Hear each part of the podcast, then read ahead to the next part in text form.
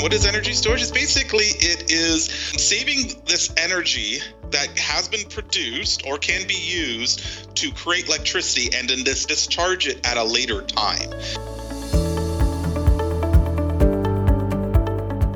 Hi, I'm Prab Banga. And I'm Adam Borgatti. Welcome to the Road to Net Zero, Aecon's Sustainability Podcast. Hey everyone. Listen, you can't talk about the future of renewables without discussing battery storage. So, what do you do when it's not a sunny day, or the wind doesn't blow, or when too much energy is fed into the grid that nobody takes off? That's where battery storage comes in. And in this episode, we shed light on the role of batteries, a new storage concept for the energy transition. 2023 has been cited as be- being groundbreaking, literally, for energy storage projects across Canada, with more than 500 billion being invested in battery storage globally by 2050, according to the Canada Future Energy Report. It's more important than ever to know the ins and outs of these energy storage systems. Adam, in our last couple episodes where we talk about technologies, you've really managed to find the right pop culture references to help describe these different technologies. Like in episode 8, where you describe hydrogen in reference to Mr. Fusion from Back to the Future. As our pop culture expert, any pop references to describe battery storage? You're giving me a bit of a layup here. Uh, you know, where do I begin? Energy storage is the stuff of pulp culture and superhero legend, which is where my two very odd worlds converge. Uh, so, look, the first one is probably uh, Energon. Soundwave, prepare the Energon cubes. Which is a preferred fuel of the transformer race, and it's most commonly used in its liquid state, stored in an Energon cube. So it's to a transformer like food, gas, blood, and electricity all mixed into one. Super cool. Uh, no doubt you can't get away from the Marvel universe, and I would say the Tesseract is probably one of the most popular, being one of the six Infinity Stones that predate the universe and possess unlimited el- energy. Uh, and so we all saw what uh, Thanos could do with that in Avengers Infinity War, and I don't want to give away any plot spoilers, so we'll leave it at that one. And finally, my favorite, uh, you cannot forget Star Wars. That lightsaber it belongs to me. And Jedi lightsabers. So while they're powered by kyber crystals, their rechargeable energy storage source is a diatium power cell, which is rumored to have a life cycle beyond any Jedi of over 100 years. Maybe not Yoda. That's awesome. So you've covered Transformers, Marvel Universe, and Star Wars. So, although our guest today is not a Transformer or Marvel hero, but definitely an expert in the energy storage space, Justin Rangooni, the executive director at Energy Storage Canada, is a lawyer with over a decade experience in the energy sector starting with a, being a senior policy advisor for the Ontario Minister of Energy, and then as the Ontario policy lead for the Canadian Wind Energy Association, and most recently, vice president, policy and government affairs at the Electricity Distributors Association. Welcome, Justin. Welcome. Thank you very much for having me. So, could you start by discussing what exactly battery storage is? Although Adam did a great explanation using some of those pop culture references, but maybe you can give us your view on how the technology works you've totally thrown me off on these because now I want to just get off and, and research about Energon and start to use that in my speeches and presentations because these are fantastic examples. I, I, love it. It's better than anything I, I was thinking of. So really for, for battery energy storage or anything that's energy storage, and I know we're talking batteries, but you know, at Energy Storage Canada, we represent all energy storage technologies, so we can get into that as well.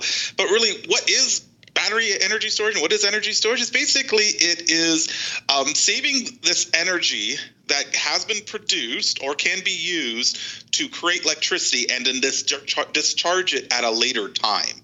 So it is exactly what we think of a battery, that it's storing energy for later use. And that's why this is such an incredible tool for system operators to use to achieve reliability goals, affordability goals, resiliency goals, net zero goals. It's such an exciting tool um, at the system operator's disposal.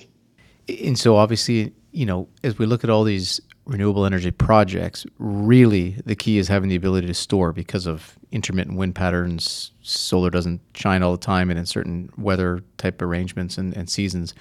Is that really what we need for wild scale deployment across Canada? What, what they call energy storage, they call it like the Swiss Army knife. So another little analogy we can add to our list. And what it is is because you have it for one thing, once you have it on the grid, you can use it for other types of things. So main use that a lot of, a lot of system operators like to use energy storage is to optimize those assets that are already on the grid that may be variable, maybe intermittent, or to optimize maybe a nuclear asset so it can throttle, it doesn't have to throttle up and down as much, or what we're perhaps going to be seeing with SMRs, a similar type of concept, or with hydropower, of water power, so you don't need to quote unquote spill the water uh, when it's not needed. Um, so that is probably one of the bigger examples to optimize what you have. But it's also when you have it, the system operators can use it for what we call ancillary services as well. If it's regulation service, voltage support, all these engineering things that, that are beyond me to really understand. But basically, is they make the system work and make sure that the when you turn on your lights, that the lights come on. And that's the key that energy storage can now really ensure that reliability and resiliency in the system. But I'll even go beyond just that the capacity, what you mentioned. You could actually look at energy storage down the distribution level as well. And even on the transmission wires is now if you have energy storage and you're optimizing the energy that's flowing in, you could actually look at whether you can defer investments in traditional poles and wires. And maybe that can be better uh, down the road, and maybe energy storage can come in and you can make some interesting decisions that could really be the benefit to the system and to the ratepayers. And in terms of energy storage, it's been cited as being a key part of the energy transition strategy in Canada. So, could you talk to us about some of the key developments to date in, in energy storage in Canada? Oh yeah, so it's gone. So I started this job maybe like September 2019, and at that time, what we had really is a behind the meter energy storage market with a lot of larger uh, customers who are using behind the meter energy storage batteries to kind of make sure that they can manage their usage of peaks, to avoid the peaks, to lower their electricity bills, to manage their consumption better. And it really wasn't really talking about things like um, capacity or utility scale or even on the distribution level. Um, and really was just in a pilot project demonstration phase. But now, fast forward to where we are now, we're seeing the, the largest energy storage procurement in Canada with the 2.5 gigawatt procurement in Ontario, one of the largest in North America. So, what we're seeing there is you're starting to see it being saying it's ready now, and we can utilize it to achieve our energy transition goals. And really, down the road and not too far away, you're going to look beyond just batteries. You're going to look at what we call long duration energy storage technologies, and that can really accelerate Canada's energy transition to more um, a more decarbonized electricity system across Canada. So, what does that mix of energy storage projects look like in Canada? Is it a mix between large scale and residential? Um, do you see it being more on the large scale project side, or is, do you see it also being deployed at the residential level as well? Yeah, I think we can break it into three buckets. We'll see residential, industrial, and then distribution level and then utility scale. I think those are kind of the three or four buckets we can use it in. And where we've seen in the past is mainly, again, behind the meter energy storage at the large industrial. Now you're seeing a lot more now on the utility scale to optimize those existing assets. I think the next really evolution for energy storage will be on the distribution side, which we call distributed energy resources. So you're starting to see things more at the residential level, the small business level. Your car, your electric vehicle can be a battery for your home or for business or for the grid. So you're starting to really open up so the energy storage can actually cover all aspects of the energy system. I mean, outstanding potential. And you've talked a lot about where we've come so far to get us to, I guess, this stage you know, in your view, what's needed to support the wider adoption of energy storage, and, and what comes next then?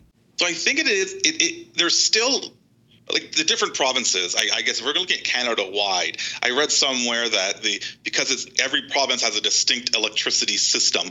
Uh, what people are saying is almost like you have 11 different countries who are running their own uh, energy system with their different policies. So some provinces are way ahead of others. So Ontario, Alberta, are ahead. Nova Scotia is trying to catch up, but really the rest of the provinces have to are still a little bit behind for various reasons. Maybe they don't need it uh, right now, but but it, it's starting to come. So I think what you've got to see we need to see is make sure at the very least all the regulatory legislative barriers are removed. So people are so the system operators and governments are starting to think of energy storage as a useful tool and how to get there. And then it's just creating the market opportunities. So at energy storage canada we don't we're, we're also ownership agnostic. We don't really care who owns energy storage. We would just love to see as many much energy storage as possible owned by as many uh, parties and players as possible. So if a province has a vertical utility we want to work with that vertical utility to say okay what do you now need need to help get more energy storage on the grid. Do you want to do it yourself? Do you want to partner? What have you? Doesn't matter. Let, let's talk about it. So I think it's just starting to really remove those barriers and to really for everyone to kind of get on that same kind of base education level that energy storage is a tool that you can use right now. Very cool. And like I said earlier, this this year has sort of been cited as the year of of energy storage. So, could you speak to us about some of the projects that are already underway, some of the major projects, and which ones are you most excited about?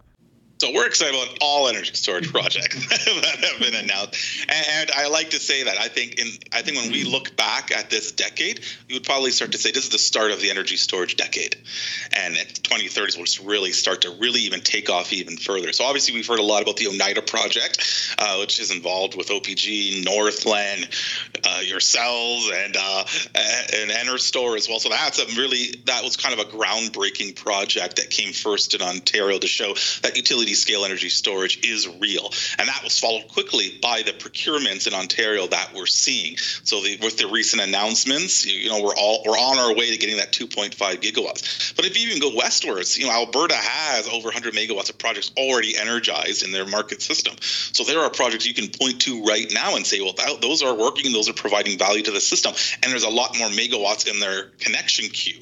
And now we're seeing Nova Scotia, and we're starting to see British Columbia and Saskatchewan on, it's starting to say, okay, we're going to have some RFPs, we're going to have some uh, targets for energy storage. So it's really exciting to see what's coming next. Yeah, no doubt. And as you see, I think politically and cross provincially and, and you being you know at, at, the forefront of this we've got to make sure all these entities are speaking um, because the the risk to um, media and, and things in the press, such as what Alberta just came out with uh, last week on you know putting a pause on some of these developments, can really shatter some of the uh, the the progress that these have made. So I think you know making sure all the entities are talking to avoid any um, you know ill consequences from this kind of stuff is pretty critical. No, and indeed, it's one of the benefits of energy storage, which we're proud to have least accomplished to this date at Energy Storage Canada, is that it, energy storage is seen as a positive light across the political spectrum. So you have a conservative government in Ontario who's done the largest energy storage procurement in Canada. You have a federal government, which is a liberal government, that sees energy storage being a critical tool in achieving their net zero goals. And you can go through each province where it doesn't matter where you are in the political spectrum, that they are starting to see energy storage as a critical tool. So we're hoping that we can continue that, that, they, that we're seeing as a as a practical, pragmatic tool that goes beyond any political ideology. Cool. Well, thank you so much for joining us today, Justin. Any any closing remarks on energy storage or any other pro- upcoming projects that you're really excited about? I would say keep an eye on things beyond just batteries. So right now we're seeing a lot of lithium batteries, and that's really exciting and helps with the short-term needs. But really, we're almost around the corner to seeing a lot more of long-term, long-duration energy storage. So you see a lot of pump storage projects being announced. There's about two of them in Ontario. So you're going to start seeing a lot of thermal energy storage, compressed air, flywheels, and, and different battery chemistries. So soon you're going to have a lot of menu of options uh, to choose from when you're deci- when you're talking about energy storage. And that's great to hear because you know, like we've always said on this podcast as well, and um, you know, it's it's known in a lot of the energy transition projects that we've looked at that it's it's really going to be a diversified solution to get to net zero and decarbonization of our energy system. So, um, really exciting to see all of the the the new techno up and coming technologies. So, thank you so much for sharing your thoughts and and thank you for joining us today. Of course, thank you for having me. Pleasure, Justin. Thanks. Thank you.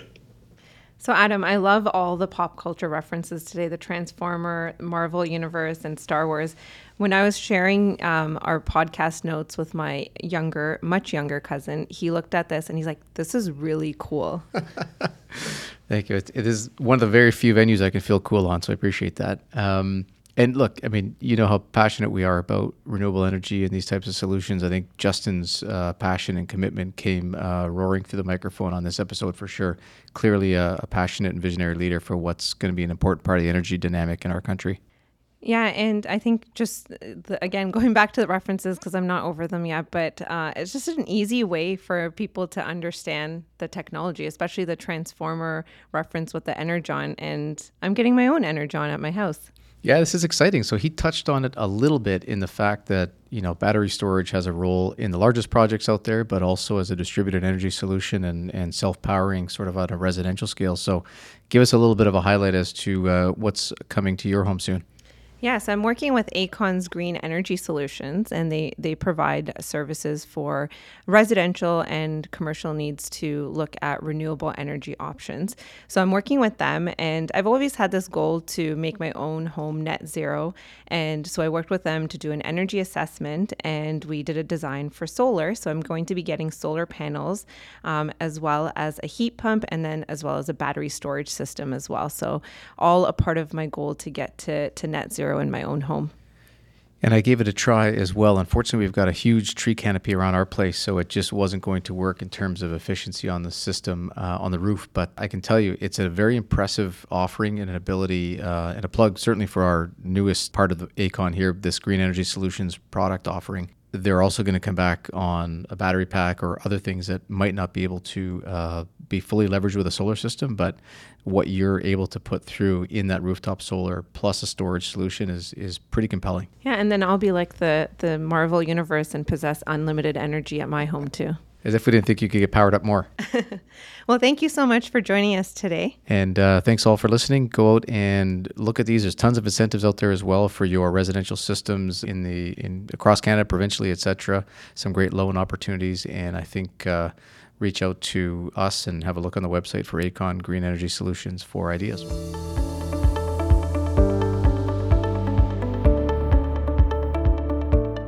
Thanks for listening to today's podcast, and don't forget to follow us on social media at Aecon Group Inc. for more updates and teasers about upcoming episodes. You can also subscribe to this podcast on Apple, Google, or Spotify podcasts. Until next time, thanks for listening to our Road to Net Zero podcast.